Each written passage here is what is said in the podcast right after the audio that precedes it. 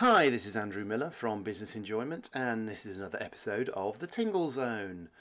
In this episode, I'm talking with James Owen Roberts, who is an amputee empowerment coach. James is a TEDx speaker and author and has represented his country at four World Championships and in two Paralympics. This interview is slightly different from our usual episodes as the business element is very much a consequence rather than being the main focus. However, the mindsets and attitudes are all very relevant to us all.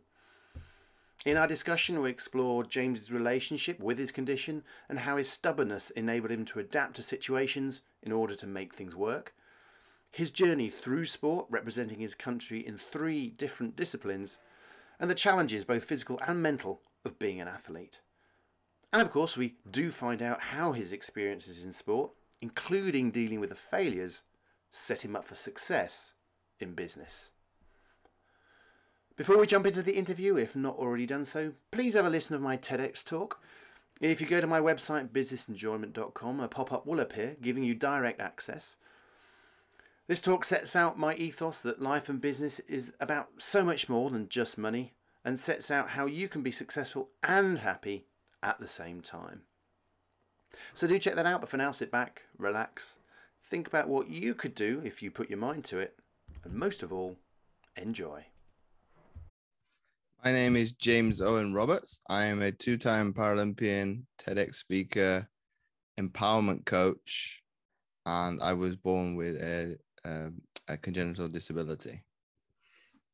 So your what you do is very much a product of who you are, and your journey comes through It's- what you're trying It's to. been a it's been a transition, uh, Andrew, and I've gone from if we start right at the back uh, back of the journey of, of becoming a coach. Obviously, I worked in a gym uh, as a personal trainer.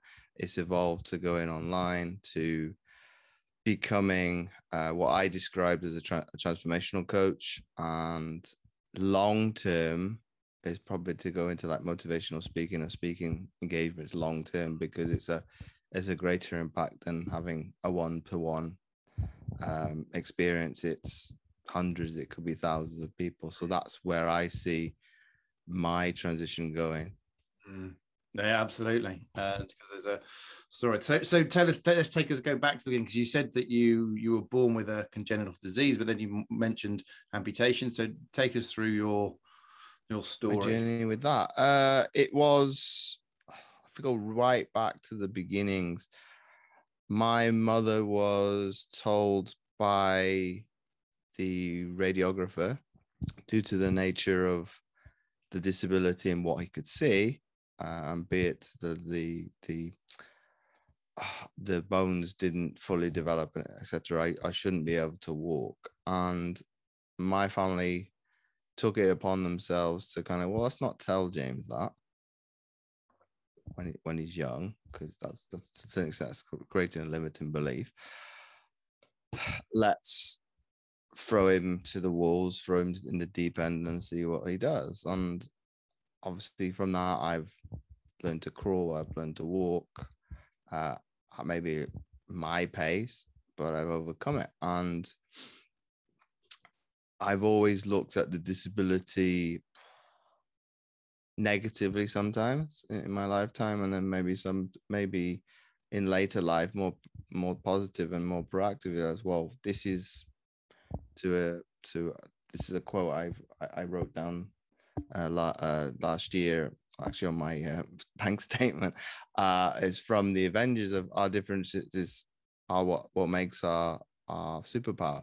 And obviously the, the disability has given me a position within my marketplace to kind of go hey i'm willing to be vulnerable and to showcase what other people might call flaws and things like that because it's a journey. It's, it's 36 well nearly 36 years old now of being able to come to terms with the disability live with it uh, and coexist but all that doesn't happen if I don't have a probably a stubborn family of okay, we know he's disabled, we know he's different, we know he's gonna be there's gonna be some adverse moments in in his in his life.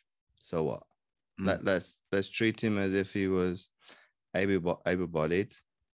I never act like that in, in, in kind. And, and that's where I've anything to do around my peers growing up, very sporty. Uh, so I've, I was very adapt, inept and very uh, adaptable in terms of being able to go, well, I can participate and take part, but I might have to go and goal. I might have to play and defend because I know my disability is going to be a liability to myself because I don't want to be have people running circles around me. So it was, I was probably very astute to be able to be very mindful to kind of go, okay, this is how everybody else is doing it. I might not be able to do it that way. How do I adapt and overcome it? So I think I was about five, six when I was first doing that. And I don't know what my mum was doing at the playground, but she saw me sitting on the side and not not taking part. But she could kind of see the t- cogs turning in terms of he's trying to work out uh, this this problem to be able to overcome it. And then within a couple of days of playing with my peers on, on, on the juggle gym, and it's been pretty much like that ever since. Of if you were to tell me no, I'd probably find a solution to and find a way to to overcome that that problem that you're presenting with me. So if you say it can't be done, watch me. It, it maybe I take a more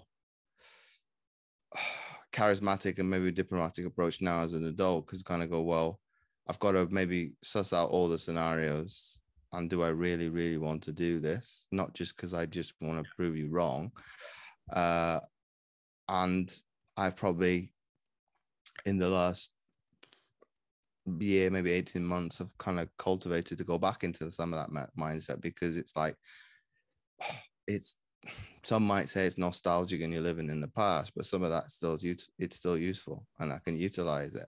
So why not utilize it to kind of show to others as okay, in spite of being different and having a disability and whatever word you want to use from a stigmatized perspective it's like it's not it's not held me back it's it's put me in a position to be able to uh, and give me a platform mm. enable me to be to go on to to succeed in sport sport has given me a platform to be able to speak on on podcasts and without giving recognition to the disability, none of that is possible. Mm. No, absolutely. It's a case of owning it without being ruled by it, kind of thing. Um, and I mean, when you were back, when you were younger, did it did it feel like? Well, what, what the image that came up in my head? Let's see how close this is. But it's almost like I kind of going to go through life. Um, I'm expecting to hit a load of brick walls, but I know I can get over them or round them or through them or whatever. So I know brick wall's coming, but I'll get around it. Is, is that how life felt like you uh, as a young age? I think so, and I think because of the sport, it it was not necessarily going around the brick wall or oh, going over it. It's like okay, it's in the way. Let's might as well go through it. Yeah, and I know people find that challenging to to want to challenge their their struggles head on, but they're not going away. Um, and they're not going to get any smaller by not dealing with them. Uh, so I think with me, and it's something that I'm trying to backwards engineer and to dissect for other people as well. What did I actually do? Because I'm not writing this stuff down as I'm going carried out live. as what what uh, now that I'm an adult, what what was it that was a mindset to to be able to be able to take on these things and not really care about it. Okay, it does help that you're a child because you think of lofty expectations without really blinking blinking an eye. So it's going back and kind of going, well, in that circumstance, why did I choose to go headfirst into something as opposed to maybe standing still, contemplating all the the the, the objections of what could go wrong, and contemplating the the circumstances after the fact. Um, and this is probably where I, I, I bounce off other people that are very similar. It's it's very much it's action. It's like it's I'm not reacting to the situation. It's this is what I want and this is what I'm going to go after, and we'll think about the consequences after the fact, negatively or positively. So I think I wasn't afraid of that, and I think because I had a very supportive family and a very supportive um, support network as well of okay you do this we'll support you we believe in you. You make mistakes along the way that's okay of we'll big we'll big you back up and kind of go you're the dog's bollocks to a certain extent and um, this came up the other day because uh, we were having a discussion my mom and i of um, we, we watch we watched some sport channel sports program documentary something like that and the person happened to be very uh tunnel vision I, I like very what single-minded? Single-minded and, and i was like well i was never like that. She's like yes you were. Like, like okay but that's the perspective it's like i didn't de- desert i didn't deem that I had a single focus on on what I wanted to achieve. Some people will call that an obsession. Uh, and she is to certain extent right. I, I put my ego down today and I've, I've thought about it. It's like, well, it is true because I gave people some some ultimatums at time. It's like you can move to one side or I run you over.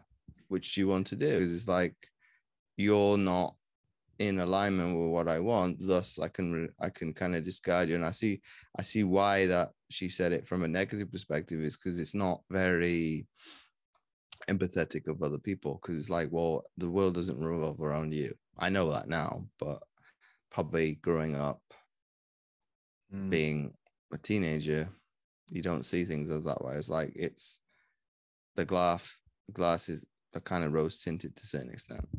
yeah. Now, I mean, you talk about sort of uh, self-examination of where your mindset is and what how you got through, you know, what you did when you were younger, and, and obviously you talk your your parents are a big influence on how you think and how you got started in that mindset. What what what shapes their mindset?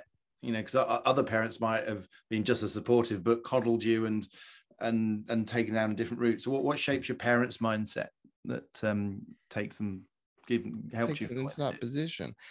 Well, my mother lost her father at 15 years old, so that's going to give you some adversity no matter what. Uh, my dad is African American, so he grew up in pretty much civil rights 1960s. So I, I, they they've got an open mind perspective on looking at every perspective as not not one factor in in the world is correct as what makes me have the mindset that I've got is the very, I think all my family to a certain extent are stubborn in some ways or shape or form in terms of they won't back down on certain things. Always willing to learn about anything. If you don't know go and look it up. Mm. if you don't if, if if i ask a question to them now it's well, if you don't know what that word is, go look at the dictionary. If you don't know what that uh, event is in history, go look it up on the internet. Um, yeah, thank you for that. That's uh, very useful. Uh, and um, so, so take us through to the. You, you, mentioned being at school and and working out how to adapt and fit in, and turns out you're quite single-minded, even though you didn't know it. Uh, bring us up to how you, how, as you said, you mentioned you were sporty, but um, obviously the point where you're playing volleyball. So what what's in between that? Those two points. Uh, I think my wanted to give me some discipline. So the first thing that I got involved was with karate, and and I think my first sensei or instructor uh, back then was way ahead of his time because he was well willing to go out of his way to be inclusive for me to be able to partake in in, in the thing. So he, he could tell that kicking and things like that were going to be a bit of a challenge and, and things like that. So a lot of my routines to do more about the upper body. Um, and I was talking about this today on my podcast about I don't know how I managed to do a forward roll with a prosthetic. I still can't imagine doing that now without hurting myself.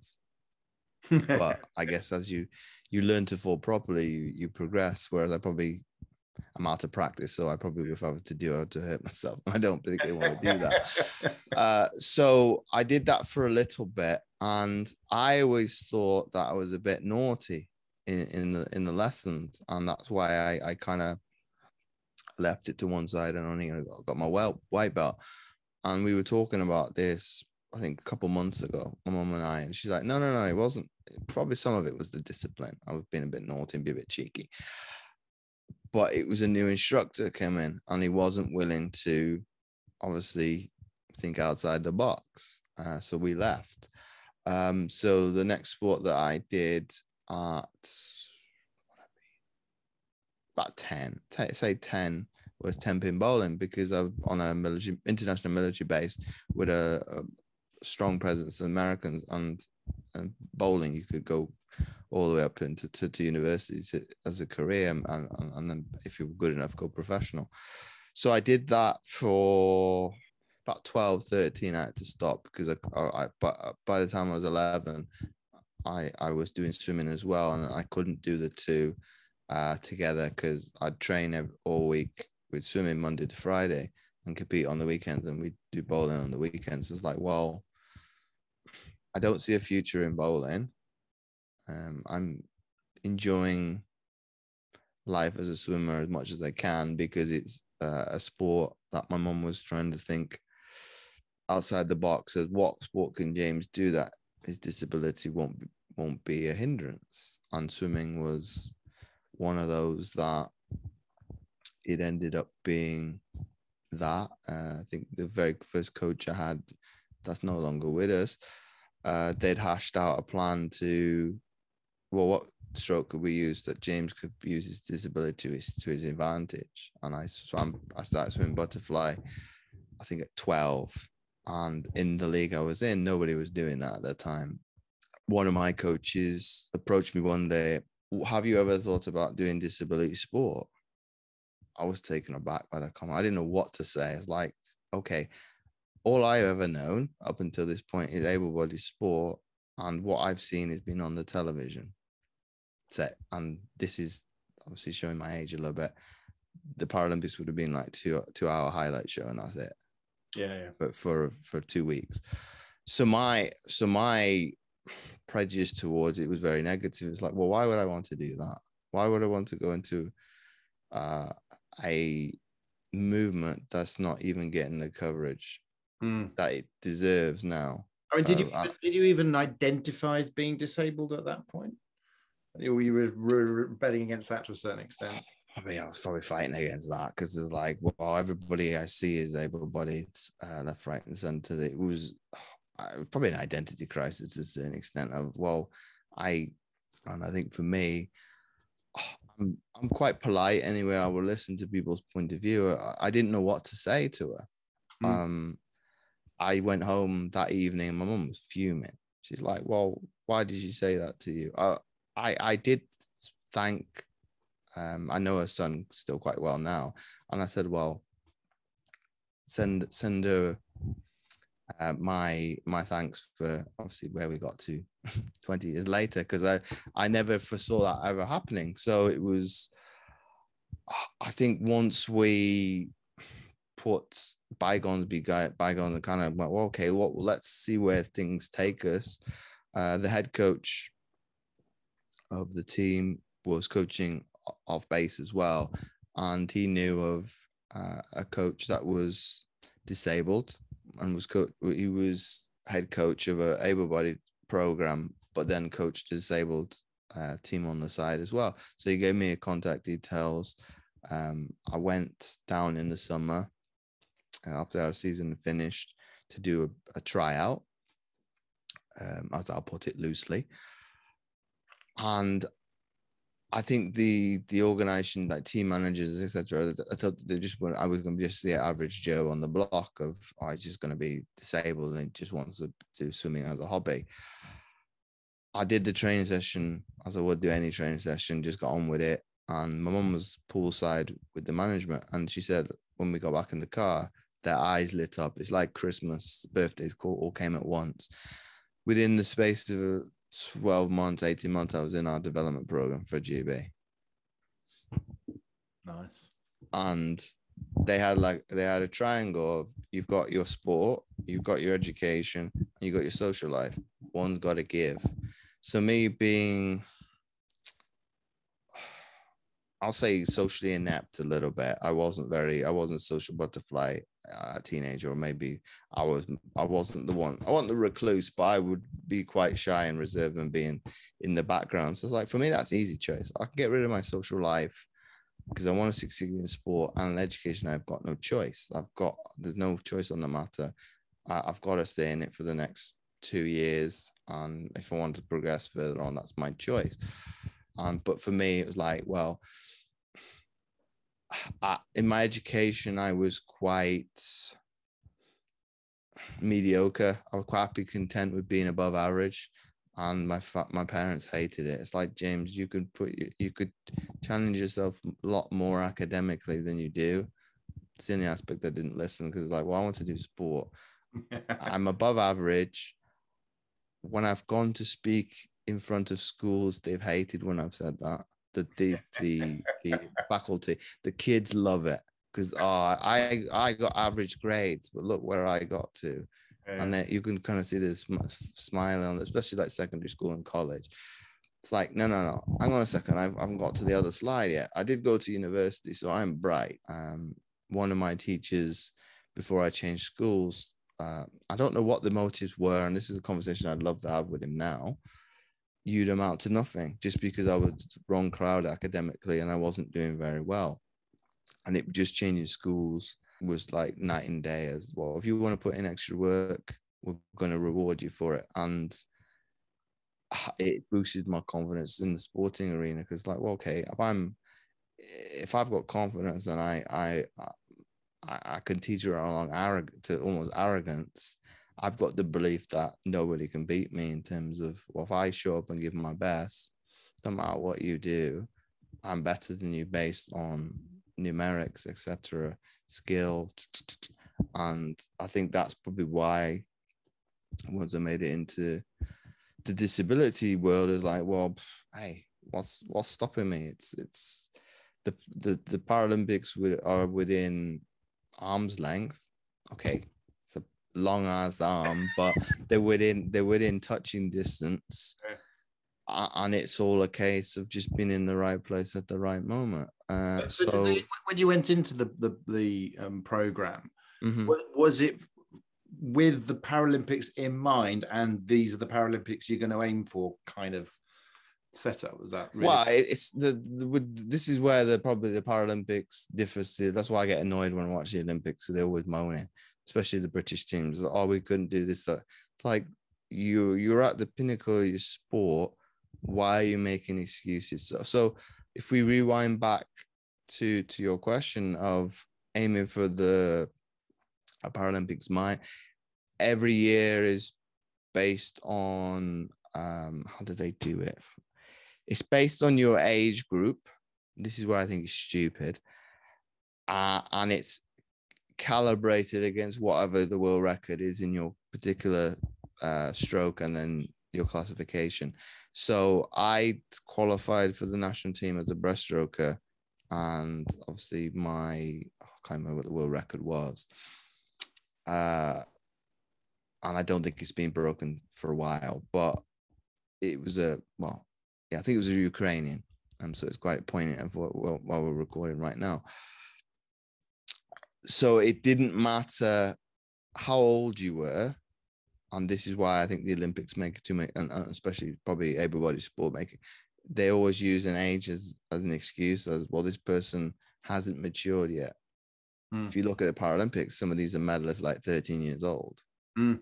The competition doesn't care what age you are. You're you're side by side with me. I'm going to look at your ability, and that's it. You, you might be better than me. You might be worse than me. I don't look at how old you are. It, it's it, it's one of those things. So for me, we were probably looking at the Athens Games in 2004, and this is where I did probably to- throw my toys out a little bit afterwards.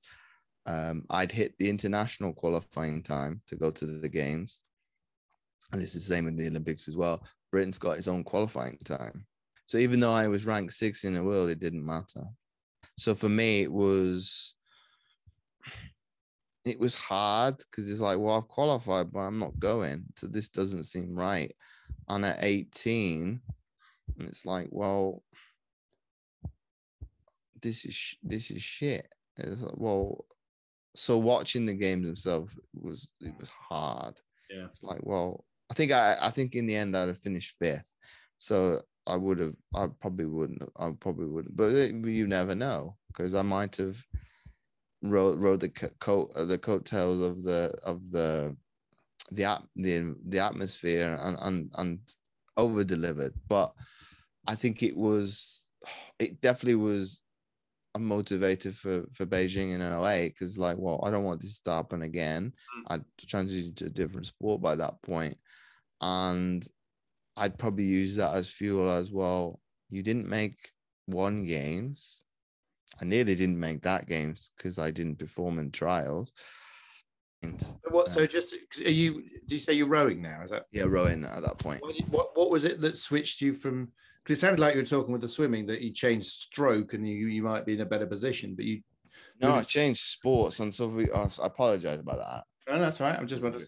Uh, I got dropped from British swimming. I went to university in October. I was no longer the program by December. Wow. Uh, but for me, I'd seen the writing on the wall because I was very, very close the year before when I was still in high school. Um, and um, oh, I can't remember what his job title is. He, he was the like development officer for Wales, but f with direct links to, to with British swimming. My mom knew I'd already made the team, but she he said, "Oh, don't tell James because then he might perform." I didn't perform, and then I was in tears, and I was told, "I've made the team again." They did the exact same thing in 05. And it's like, well, he's going to perform. No, I did worse. I couldn't, I couldn't hit the time to save my life. So, because it's like extra pressure. It's like, I know I need to make these times and I'm just swimming slow. I'm just swimming worse. Uh, so when I was subsequently dropped, I was like, oh, Were you were you not hitting those times? Was that a mindset thing? Was it purely about the pressure, or was it? I think it, it's mindset, it's technique, it was all, all there's a number of different factors. That's why I wasn't hitting the time. So when the the, the call came, I think about a day or so before we were going to break up for Christmas, uh, I got the phone call. It's like, well, would would you like to try your hand at rowing? Is it all right? Let's speak to my mum. Mum probably already knew about it, and I've turned this conversation into a TEDx talk now, so it's uh, and I ran it past her. But she said to me, "You could be very, very good, or absolutely useless." She don't remember saying that, but I saw it as a double positive. It's like, well, this could work out and be the next sport, or it doesn't, and we do something else, and we do something else, and we do something. I think the the sports on option was rowing, cycling, something else. I mean, when- rowing, rowing, I did first. option was that was that from the performance coach thinking these are things that you're probably going to be good at. Let's switch in, or we've got some gaps in these places. We can fit you in, and let's see if you're any good.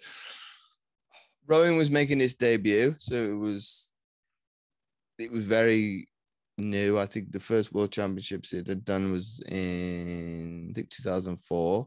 So it compared to swimming, it's very infantile in comparison because like swimming has been going there since the very first one.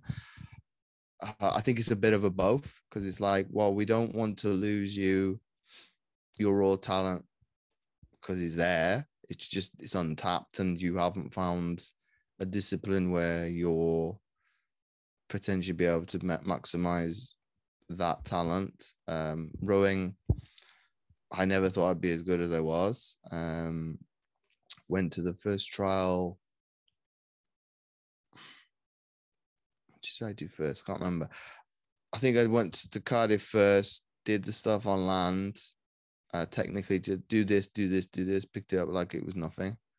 Okay, what about going on the water now, James? Oh, I didn't think that was on the cards. That I was willing to try this. Quite a critical. It's quite funny when I consider I spent eight years in a swimming pool. Yeah. Uh, so water shouldn't scare me, but I've gone in enough rivers now that the water outside is a lot colder than a swimming pool. Um, so that was probably my apprehension of well, what happens if the boat capsizes, etc., etc. It didn't happen, but uh, and I loved it. It was, I think, if you were to ask me of all the career I had, I I, I missed that the most because okay, I'm I'm near a window as I'm talking to you, but you got to experience the seasons. You got to okay, the winter is not particularly pleasant training outside, but you see the autumn, you see the you see the winter. Uh, you might have to train inside because the water's frozen, which happen not that often. Uh, you've got the spring, and uh, and obviously you've got you've got the luxury of training when it's in the summer, so it's quite nice. So it it was it was nice to be able to be successful and, and it was like a chain or reaction it was incrementally getting better and better uh, i think that the trial went to um, to try and make the team they'd had a, like a, a standard they set of i think initially do a thousand meters in four minutes i think i was within a couple of seconds of that the first time I had been on a rowing machine um, and the dialogue was because rowing has a world championships every year, so it's kind of not regarded in the same way as a, an Olympics or Paralympics. So they like, "Oh, don't worry about the 2006 world champs. It's like, not doing that. If it's if it's if it's on the horizon, I haven't got a partner. That's your that's your problem. You need to get me a partner and I want to compete. And the performance director liked the tone that I was using. It's like, well, I've never gone to a world championships. This is an opportunity. I'm not gonna I'm not gonna miss it. Uh for me, it was amazing because it was in um Dorney. So it was Eton Dorney. Hmm. To compete at home on that stage, watch my first world championship, it was amazing. So what Olympics would have been like, and you do well, I I I would have liked to have been able to to enjoy. So we did the I managed to get me a partner eventually. Uh, competed in that first World Championships. We ended up finishing sixth, which I wasn't happy about. Um, when you say I wasn't happy about, and obviously as a sports person you want to win, and I get that. What does not being happy about it look like? For me, oh, okay. I've never shared this with anybody, but that's probably I've I've, I've come to terms with me as that person. I'm very, very, very uh, stubborn and too too much me, me, me. Uh, I would livid and I would blame the other person. It's like, well, the other because the other person was still doing wheelchair basketball as well, so they weren't committed as much as I would have liked. So it's like, well, we would have done better if this person was would have been at training all the time and just not just me. Um, how old would I have been? I've been 21, so obviously age there. Um, I'm a lot wiser now at 35. Uh, I wouldn't go and speak to family until I calmed down. My mom knew that. That's how I I I got. I'm I've I've weathered the storm a bit more. I've I've, I've matured a lot more. It would be let's park it. Let's socialize with family, and then we'll revisit it. Whereas then I couldn't let it go. It's like I need to cool off. I need to de-rig, use any distraction tactics I can to calm down a little bit because I'm not happy with where we finished. Um, we might have finished fifth at best, maybe fourth. Did you know that? Would, would you have accepted that at the time, or in hindsight, fourth or fifth, you know, is, is your best? Hindsight, probably, but fourth, then you're pretty bad. You're pretty miserable because you you haven't medaled. But for it to be, I think in hindsight, and now that I've retired, sixth place at your first game is the first World Championship is pretty good going. Uh, I think we had a field of 12. So for it to be your first World Championships on home soil, there's there's no pressure, so to speak, but you still want to do well for your home public. So I I liked it. We went back to base and it's like, well, I need, I'm going to have to get better because the following year is uh, Olympic, um, not Olympic selection, uh, Olympic um, qualifying. So the top, the top eight boats qualified automatically. This is where rowing is different to every sport. The people that qualify the boat don't automatically get selected. So you could qualify the year before again and not go because you'd be beaten that season of the games. Uh, we finished eighth that year, so it was kind of just I'd had a not a great season myself, a, lot, a few injuries here and there. Um, that season, I I probably got content too much as well. I've arrived here. I'm on the world stage now. I don't really have to to do this much, and the, sport is still was still progressing. Uh, so I did a lot of soul searching uh, after Munich, and and kind of went, well, if you want to go to the Paralympics, you're gonna have to perform a hell of a lot better than this, because everybody's gonna be gunning for you. Everybody's gonna want your spot. And I think during that chat, I think I can't remember it was before the final or after the final. Talk Sport did an interview with me, and the interview was meant to be recorded ended up going out live. And they asked me, James, what would you do if you weren't selected for the games? I was like, I can't take my time to answer this because it's live, because you can't do that. Yeah. Can't just reflect and kind of go, well, I got got to give an answer. I can't give an answer that I'm going to regret. And I kind of went down the diplomatic approach as well. I'm going to do everything I can so that doesn't happen. And then obviously when I came off the phone, I told our media team this is what they did. They were fuming. They weren't happy. It's like it was meant to be this. Media being media, they're obviously trying to always do that. Um, so it prepared me, I think, in the future of these things are gonna happen in terms of everybody wants to to make you unstuck and see how you respond. Uh, and in the 08 season, I think I well, you've got to end it, it, we do the rowing machine first and you need to finish in the top three. So it's like well i'm not the best in the machine because i'm not an absolute machine i'm not i'm not the other two are like absolute machines. Like it's like i'll try and hang with them. As long as i beat the other guy i'm i'm i'm, I'm all right. Uh, and i i have got enough faith in my ability when it comes to doing on the water i'll beat you guys. Uh, so we went with the, the, the other two. One got binned because he wasn't good enough on underwater. He was like really really slow. Technique was awful. And the other one was brought into the squad as well, not competition, but in terms of like head to head to who's going to be the top dog and who goes who goes to the games. So on the training camp we had in Spain, I wiped the floor with him. We got no contest we come to the day of selection, and this is where I know in hindsight I made it a big deal, made it too big. I was like, I made the Paralympics like the holy grail. I was like, this is the the dog's bollocks. I massively crumbled under the pressure. I technically was rubbish. Um, people didn't know what the hell they were looking at. It's like, well, where's James gone? Because this isn't James it was like ro- technically ropey. It was I, I couldn't have performed any worse on the most important day of, of, of my career today. And obviously the other person beat me. Uh, and they were going to make the final selection that day. And the, the two years prior, the other person I beat always got a second chance, no matter what uh, the 07 season, I beat somebody by 30 odd seconds. They still got a second chance. So my corner went, well, hang on a second.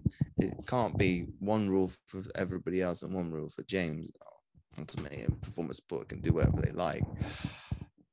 So they gave me kind of this. old. My corner was going to sue him because, like, well, this is racial prejudice, da, da, da. not because of color, but because they didn't find me and I was in Wales and competing in England. So they were going to kind of bring a lawsuit. It's like, well, you you you either you either give James a second choice, you go we go to court. We didn't go to court, but but where where I think where now I'm older, sport doesn't care. It's going to put you back in a corner, Yeah. and you make a make whatever decision you want to, and you have to live with it. Um, if if if they they succeed after the fact of it, hey, we created this monster. Um, so for me, it was I've got what doesn't serve doesn't help me from an outside perspective is I've got a quite a laissez-faire attitude. It rubs some people up the wrong way in terms of oh James doesn't care.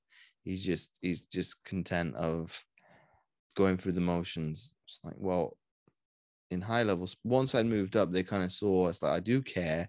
I wouldn't be mass battering my body left, right, and center every single day if I didn't care, because I'm not a lunatic. It's some people might might say I am, but they could kind of see, okay, this kid, this guy cares. He he he he- wants it. And when the other person got hurt, it's like, yep, thank you very much. You had an opportunity and you've squandered it.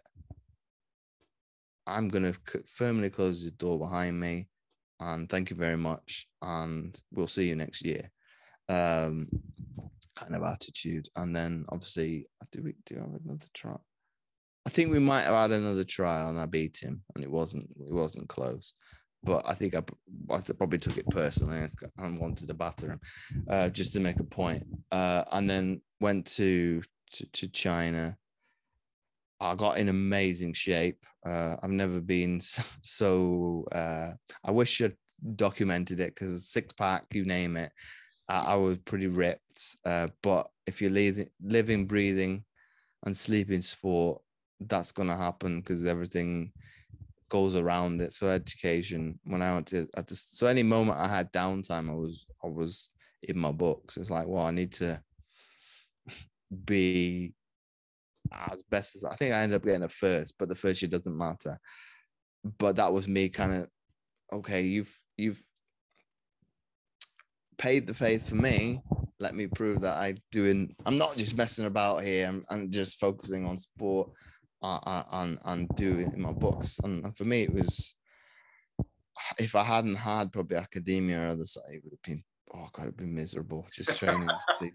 it's it's not a nice existence. I've done it, but it's it's it's you've you kind of existing and you lose perspective. Yeah. Um. So for me to have the the, the academia to, to to to ground me to a certain extent, well, you're at least learning, and you, with me doing sports science, I could implement some of the stuff and say, well, that's psychology let this is saying da, da, da. let's see if it works in the real world or, or more a- applicable to me and, and see if it works so it, it was it was it was fun because it was when it came to further into education i could use all that information to kind of go well this is the theory this is how it works this is what happens in the real world and i can back it up i think it's it's worked hand in hand uh, i ended up doing one more season in rowing How uh, did you? So how did you do in Beijing? Sorry. uh, we finished fifth, about this close of fourth. So be what was I think it ended up being like 0.8 of a second of fourth. Uh, so there was two different results that come up. It was one that one on this on the grandstand one, which was one time, and then one that came up on the notice board later on. There were like slight discrepancy, but the the Italian crew that ended up beating us, they caught a, a crab, so they obviously got a boat stopping. Uh, how would I describe it? It's pretty much if you make a mistake, it's catastrophic. It stops the boat, moment, any momentum you had is gone. That was our race plan of what I was told: is stick with the Italians, and if they can get anywhere near the medals, capitalize. Second stroke, they're still in the blocks. I'm thinking, what the fuck am I supposed to do now? the race plan has gone complete out. There was no plan B. Oh. That was the race plan. Stay with the Italians and see what happens because we were on the outside. So being in lane one, you're totally disengaged from the to- to- entire field now. Uh, and they beat us at the end of it being like point eight on the surge of the boat. So it's just a lot. So no matter what we, because I think families are, could you do anything to stop? No. The next surge would have been ours, Yeah, yeah. We've been. Uh, but it's too late. It's it's so how did you react to that compared to?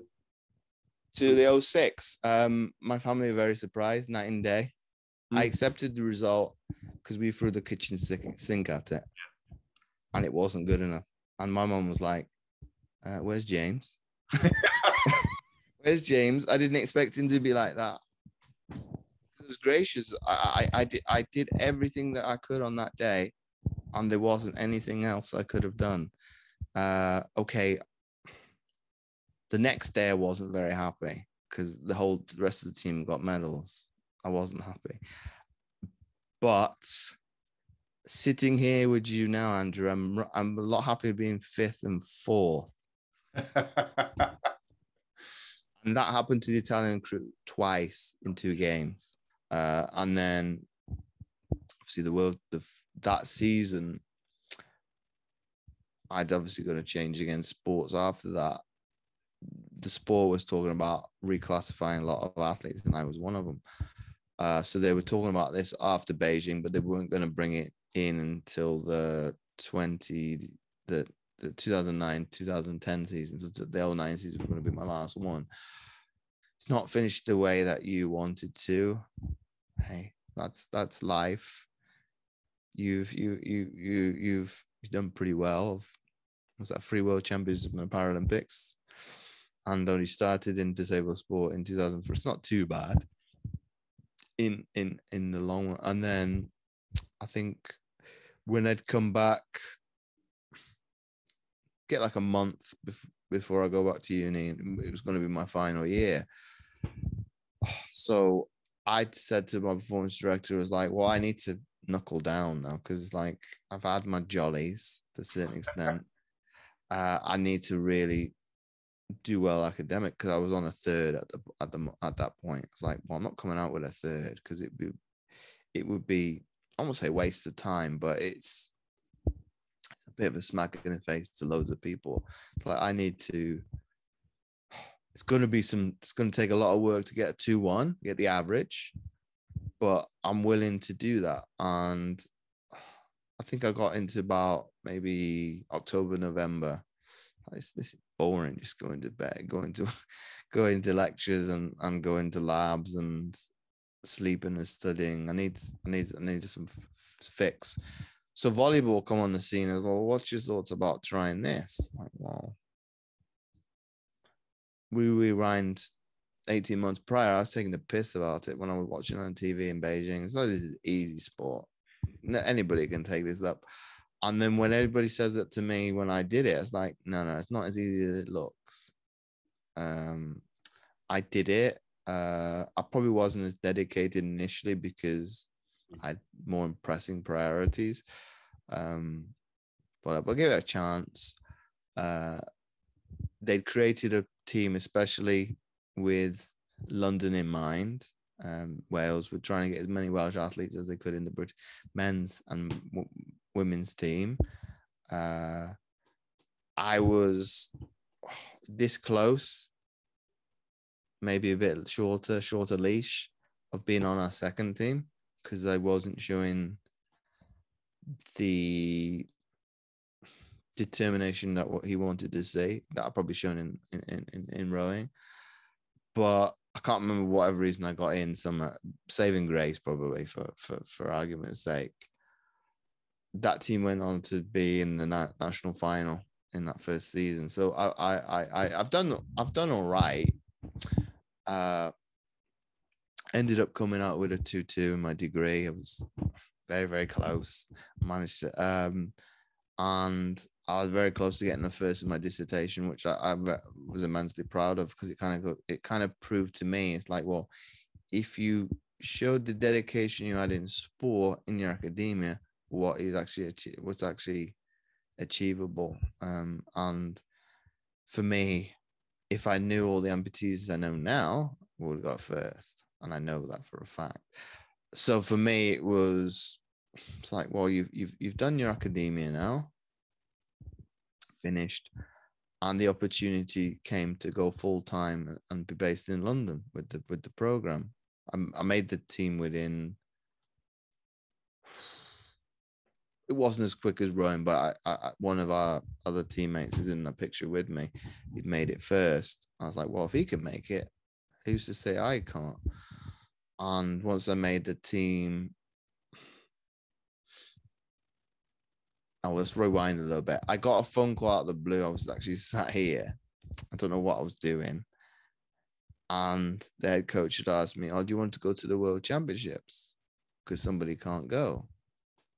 I don't know what they were expecting me to say. I don't know if they expected me to say no, I can't go. It's like, well, you're giving me a, you're giving me a chance to go to another world championship. I'm not going to say no. I, I have got enormous proud, to, uh, enormous pride to represent my country.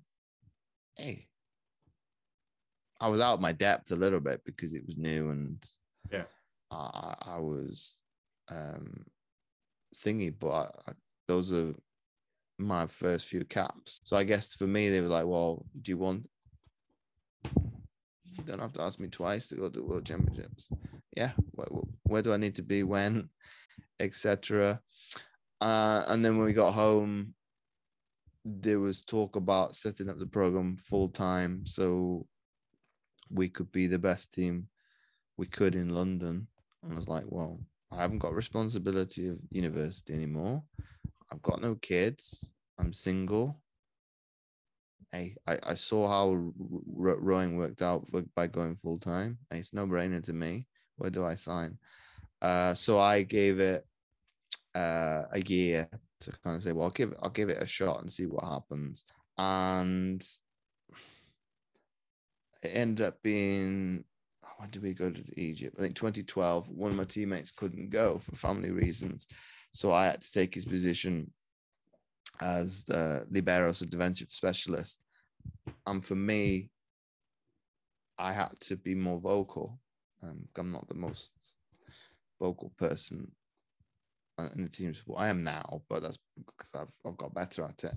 But at that time, I had to kind of like come out of my shell and, and be more uh, demanding and domineering on, on the court. And that tournament for all the other guys, they get they I garnered their respect as I stepped in for somebody else that was dependable. Okay, if I'm going to be harsh on myself, I didn't do as probably good a job as he could have done, but I did a good enough job that say 80% of the time I do a good enough job. So for that's probably what gave me gave my opportunity for London to be while James is dependable, he's going to turn up in in, in those in those rare occasions and perform and then obviously I got selected uh, for London. So uh, London was the last hurrah for volleyball, and and and the same scenario was going to happen again with Rio in mind. Of what's the next? How far, get, how far did you get through? Uh, we got through the pool. I don't like team sports because you've got to play until you get a placing. So it, you, have got we we we lost the quarterfinals and then you've got to go in the well, I call it like a loser brackets, and then we finished eighth in the end. Press were ruthless. Yeah. Uh, I retired in 2013, um, unprepared, um, which people probably find that surprising up until now, of having structure. I thought the world owed me everything. Um, I'd walk straight into a job, no problem. That wasn't the case. Uh, spent two years unemployed uh, and became a, probably a shell of myself. Very, very much, you know, victim mentality. The world, world, world everything owes everything owes me. Uh, if I don't get what I want, it's everybody else's fault. That's not the case anymore. It's like, yeah, you need to take up some of that responsibility. Um, and eventually my mom had been about me for years, even at the end of my career. Why don't you go into personal training? Ready to do that because I wouldn't. I didn't have any empathy towards you know people's circumstance. It'd be if you're fat, that's your fault. Not taking into account uh, type one diabetes, uh, thyroid issues, you name it. I wouldn't. I'd just take it for face value of you're fat, you've caused it. And through the the course of uh, towards the end of being unemployed, I kind of went, "Oh, I'm sick of this." Um, family is saying to me, "You're not a waste of space," but I could feel that I'm I'm just laying around the house. I'm not really contributing to to to to society or anything. I'm just I'm just existing. So I kind of went, well, they've been at me to do this for years. Well, let's do it. Let's let's throw caution to the wind. Uh, I didn't do any research. I just applied to the to, to the nearest uh, qualification um, training center. Very lucky in that case because I've heard some horror stories down the years. Uh, and then they did, they did an accelerated course of six weeks. So I did the six weeks, gained more empathy towards people by learning as well. Okay, people are going to come at different parts of the journey in terms of why they want to get fit. Okay, I get this. Uh, and then obviously went into personal training. Um, uh, I went in, well, into full time employment, uh, working as a teaching assistant for two years some good, some bad. Um, I had a, I'm going to call it a nervous breakdown. Um, I think the school stress just pushed me over the edge because I hadn't dealt with some of the the trauma I'd, I'd experienced as an athlete. Um, one of my teammates, oops, one of my teammates uh, killed themselves, and I was probably well. I'll park it. I'll I'll deal with it when I retire. We had a psychologist at the time. I should have just gone to them and said, "Well, this is this is what my coach from another sport has just told me. How do I overcome it and how do I deal with it?" Because as much as I'd like to say I wasn't close to them, I probably was. Uh, so that probably hit me very hard, and then everything probably came to a head. Uh, I wasn't looking after myself physically and nutritionally because of the, the stress of the job of just eating just eat garbage just to, to get through the day.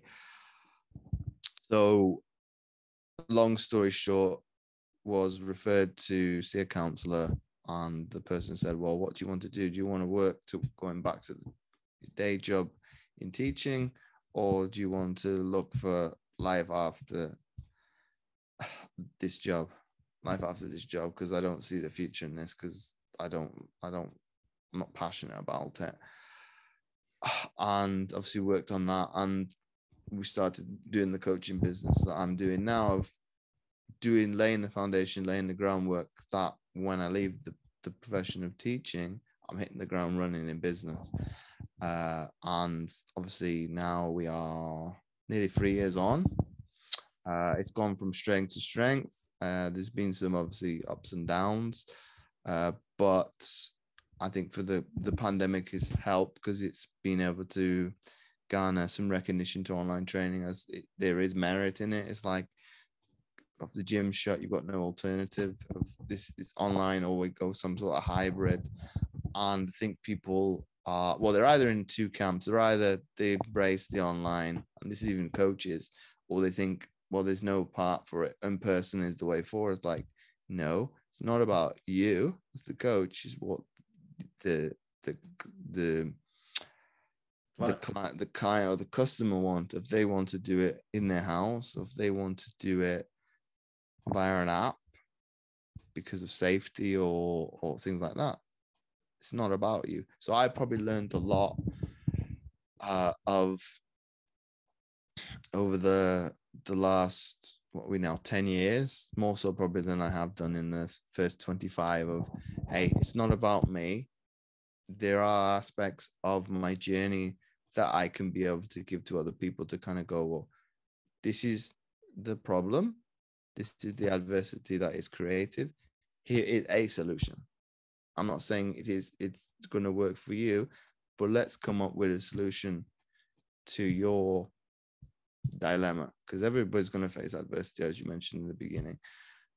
But it's coming up with a game plan of how are you going to overcome it because victim or, vic- or victor is a, is a choice. You, I'm not saying you're never going to be a victim because that's not that'd be untrue, but it's trying to, to turn it round that you can be victorious from your adverse moments. That's what vulnerability is. And people can kind of go, you've seen a progression in social media of people being coming more vulnerable. I had to do it in a coaching position because people were, when they would come to me early doors, when I went online, oh, James, we can't relate to you. You're, you're this magical figure, pretty much like Zeus. You're on this mountaintop. You're not as you're you're not. we can't relate to you one bit.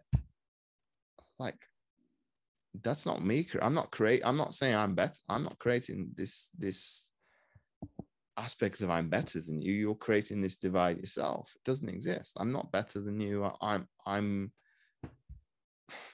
very fortunate to be able to build building blocks that has made me to go up the mountain. So I did that vulnerability to, to, to squash the void of kind of going, okay, you can't relate to that on the wall. You can't relate to that on the wall. What can I do to fill the void and, and showcase me as the person of yes, one aspect of me happened to be an athlete. That's what I use now because the podcast I've used a, a tagline of an athlete is a mindset. It's it's not physical stature. It's, people have that illusion that it is. It's like no, it's a mindset. It's you you become what you believe you are. It's as simple as that. It's it's not it's not as easy as I make it out to be, but it's little by little by you know confidence, self esteem, uh, behavior, habits, um, motivation, you name it, it builds all that, and you you you've got this this presence. Um, somebody reminded me this the other week of, hey, I'd love to have the motivation that you have.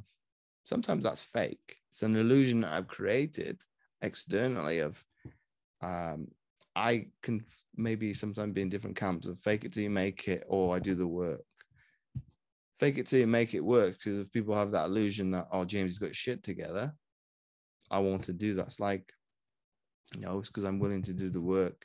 I'm willing to be vulnerable myself to experience the bad. So I've got a greater understanding of of okay, if I have this emotion, emotional reaction to to whatever's occurred, okay, what's the big deal of it?